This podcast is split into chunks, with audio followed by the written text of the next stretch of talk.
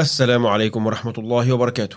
زمان في المجتمع المسلم لما واحدة ست كانت بتتطلق لأي سبب أو زوجها يموت عنها وتبقى أرملة بتتزوج بعدها بحاجة بسيطة واللي بيسعى في الزواج ده نفسه غالبا أبوها أو أخوها أو حد من الأعمام أو الأخوال ليه؟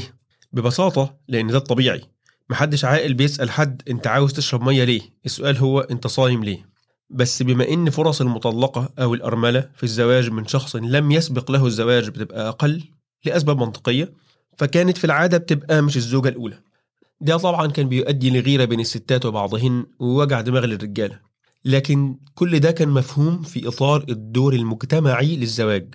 بعد قرون طويلة جه الاحتلال المسيحي للمجتمعات المسلمة. المسيحية قصتها مع الزواج مختلفة تماما عن الإسلام. انت بتحكي عن عقليتين ملهمش علاقة ببعض أصلا. فأنا على سبيل الاختصار هقفز على تطور مفهوم الزواج في المسيحية وهنتقل لفكرة إن المجتمع اللي سبق في الثورة الصناعية وكانت له الغلبة في المعارك الحربية وبالتالي الثقافية هو المجتمع المسيحي. لما جه الاحتلال المسيحي الأوروبي البروتستانتي والكاثوليكي كان طبيعي إن الناس تتأثر بثقافتهم باعتبارها ثقافة الغالب وطبيعي كمان إنهم يحاولوا يفرضوها على الناس. كان من الحاجات اللي عملوها من البداية خالص هو ذم التعدد. يمكن كانوا بيعملوا كده على سبيل الحسد وكنت تلاحظ إن أي حد سافر أوروبا وتحديدا فرنسا وتأثر بيهم بيرجع يتكلم عن التعدد كما لو كان عيب في الإسلام بنحاول نداريه مثلا. ممكن مثلا تشوف كلام محمد عبده عن التعدد هتلاقي مسخرة. هسيب رابط في الوصف لمقالات محمد عبده في هذا الأمر. المهم إن ذم التعدد ده لم يقتصر على الرجل اللي عينه زايغة ومستحيل يعدل بين النساء على الإطلاق.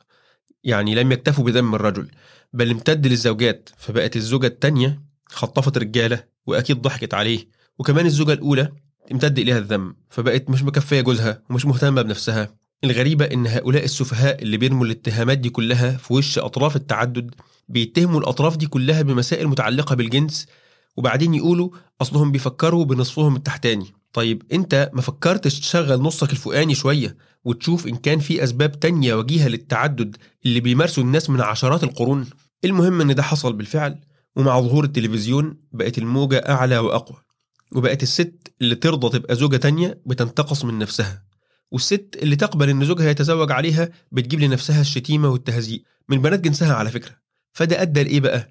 أدى لأن المرأة اللي بتطلق أو حتى اللي مات عنها زوجها تساوي امرأة معدومة الفرصة في الحياة الزوجية. وبما إنها معدومة الفرصة في الحياة الزوجية ولكنها ليست معدومة الإنسانية فالطبيعي إن لها احتياجات عاطفية وجسدية لا بد من تلبيتها. فبالتالي بقت موضع شبهة بدون أي ذنب هي اقترفته. فتلاقي صحباتها المتزوجات بيتجنبوا إنهم يدعوها في المناسبات أحسن أزواجهم يشوفوها ويعجبوا بيها. وتلاقيها منبوذة من صحباتها الغير متزوجات أحسن هي تاخد العريس اللي احتمال يتقدم لها. فبقى علشان تتجنب موضع الشبهة دي وما تجلبه لأهلها اللي هترجع لهم بعد الطلاق من نظرات من المجتمع اللي بقى مختل. بقينا نسمع عن عائلات تقول إحنا ما عندناش في عائلتنا طلاق. حضراتكم سبتوا الإسلام إمتى طيب؟ فالنتيجة لكده بقى عندنا زواج نصف كاثوليكي. المرأة تتزوج زواج كاثوليكي لأنها لو طلقت مش هيسمح لها بالزواج مرة تانية. والرجل مفيش حاجة عملية تمنعه من التعدد غير إنه يلاقي الفرصة المناسبة وممكن يعدد في السر عادي كمان. هنا بقى الستات قالت يا سلام يعني أنا أتجوز جواز كاثوليكي وهو يتزوج ويعدد ويعمل ما بداله؟ وهنا تفرقت المجتمعات الإسلامية. فشفنا مثلا في تونس وتركيا إن الحركات العلمانية بدعم من الدول المسيحية نجحت في تمرير قوانين تجرم التعدد بالقانون ولعشرات السنين وما زال مجرم لحد النهارده. وفي سعي لا ينقطع لنشر التجريم ده في دول أكتر. أصلا محمد عبده كان بيدعو لتجريم التعدد بالقانون في مصر والسودان من القرن ال19 في دول تانية زي مصر ما وصلش فيها الموضوع للدرجة دي وإنما كان يكتفى بالوصم المجتمعي لكل أطراف التعدد ال public shaming الزوج والزوجة الأولى والزوجة الثانية وأهاليهم كلهم. أنا أعرف بنفسي ناس رفضت تزوج بنتها لرجل لما عرفوا إن في حد من أهله معدد. لكن كمان محاولات الالتفاف على الزواج الشرعي وتحويله لزواج كاثوليكي ما وقفتش عند كده. كمان كان في قوانين الأحوال الشخصية العجيبة والمخترعة اللي معمولة على مقاس أشخاص بعينهم. زي في مصر ما عارفين قانون جيهان وقانون سندس. ثم الاختراعات المجتمعية القذرة وعلى رأسها قائمة المنقولات الزوجية والمبالغة المفرطة في تكاليف الزواج بما يضمن أن الزوج قدامه على الأقل عشر سنين بعد الجواز بيلف في دوامة علشان يسدد ديون الزواج. بالإضافة لكده شفنا الثقافة اللي بتجيب الفقر وتدمر الأسرة زي قصقصي ريشه والراجل أول ما يجري في إيده القرش هيروح يتجوز عليكي. فتبقى الزوجة اللي هي في الأصل مؤتمنة على مالك من الله عز وجل بما أنكم متزوجين على كتاب الله وسنة رسوله يعني هي أحرص واحدة على تضييع مالك. فبقيت تتزوجها بالدين وتعيش معاها بالسفة وما تقدرش تحوش أي حاجة. وفي السكة كمان دخل تصرفات متخلفة من السلطة الحاكمة في مصر. مثلا زي ما عبد الناصر ثبت أسعار الإيجارات فالناس بطلت تؤجر وظهر السحت اللي اسمه خلو الرجل والغباء اللي اسمه اشتراط الأهل إن البنت تتزوج في شقة تمليك مستحيل شاب في مقتبل العمر يقدر على ثمنها وغيرها من الخزعبلات والعقبات اللي مش بتواجه أي شاب وشاب عايزين يبدأوا حياتهم في أي مكان تاني في الدنيا. تخيل إن ده بيحصل في مجتمع المفروض إنه مسلم مأمور بتيسير الزواج ومنهي عن الإسراف نهي بيخلي المسرف من إخوان الشياطين. المهم الشيطان مبسوط والخطة ماشية زي الفل وبقى الزواج بالفعل زواج كاثوليكي. وبقى الطلاق في حالة حدوثه مش الهدف منه زي ما هو في الإسلام يعني إمساك بمعروف أو تسريح بإحسان. وما بقاش من بنوده ولا تنسوا الفضل بينكم. وما بقاش فيه وأن تعفوا أقرب للتقوى. لا بقى الهدف فعليا فعليا والله مش مجازا إذلال الطرف الثاني وبهدلته وفضحه وتشريده وسجنه كمان لو أمكن عشان نضمن إنه مستحيل يعرف يتزوج تاني على الأقل في ال20 سنة اللي جاية.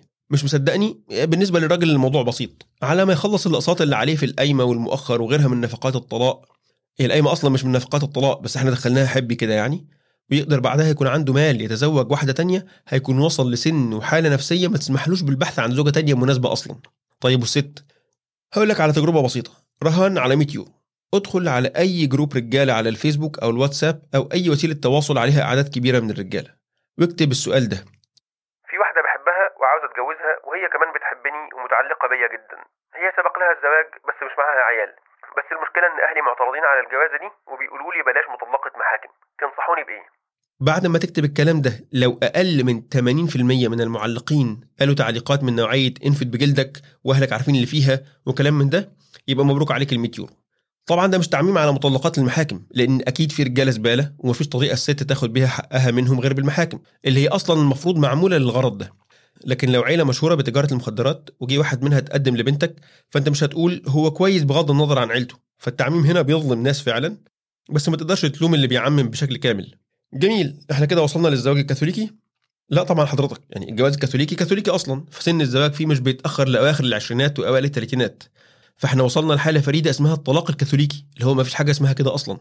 بنضمنه بتعسير الزواج ورفع تكلفة الطلاق. شفت الإبداع؟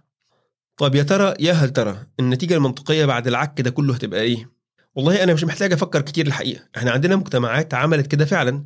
المجتمعات المسيحية اللي كانت كاثوليكية وانتقلت للبروتستانتية علشان يبقى عندها طلاق أصلا زي إنجلترا وبعدها الاثنين الكاثوليك والبروتستانت بعدوا عن منظومة الزواج بالكلية لحد ما بقوا عايشين في منظومة انحلال جنسي.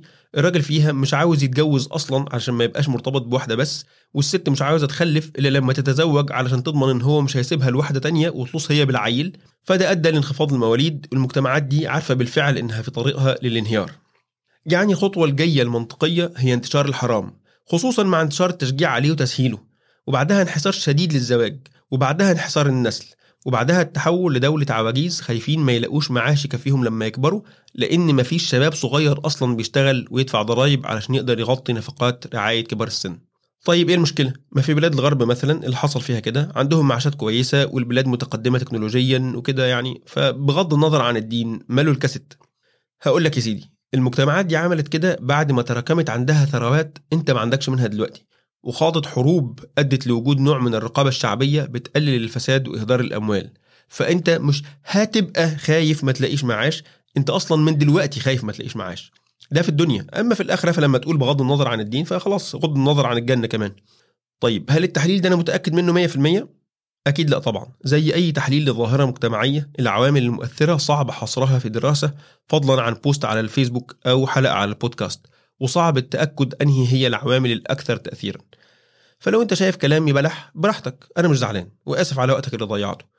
أما لو لسه متابع معايا فافتكر إن إتاحة التعدد هو الضمان الأكبر للست إنها ما تضطرش تعيش مع واحد مش طايقاه أو تسيبه وتعيش موصومه بلقب مطلقة. وهو الضمان الأكبر للراجل إنه يعرف يزوج بنته وأخته اللي هم هو وهي شايفينهم الأنسب مش اللي هو شايف إنه يعرف يلوي دراعه أكتر ويشفط منه فلوس أكتر. وإلا فإسقاط التعدد هيؤدي بالضرورة إلى ظلم المرأة أو إلى الزواج الكاثوليكي اللي هيؤدي بالضرورة زي ما شفنا لانتشار الحرام. بسم الله الرحمن الرحيم. افتؤمنون ببعض الكتاب وتكفرون ببعض فما جزاء من يفعل ذلك منكم الا خزي في الحياة الدنيا ويوم القيامة يردون إلى أشد العذاب. وما الله بغافل عما تعملون.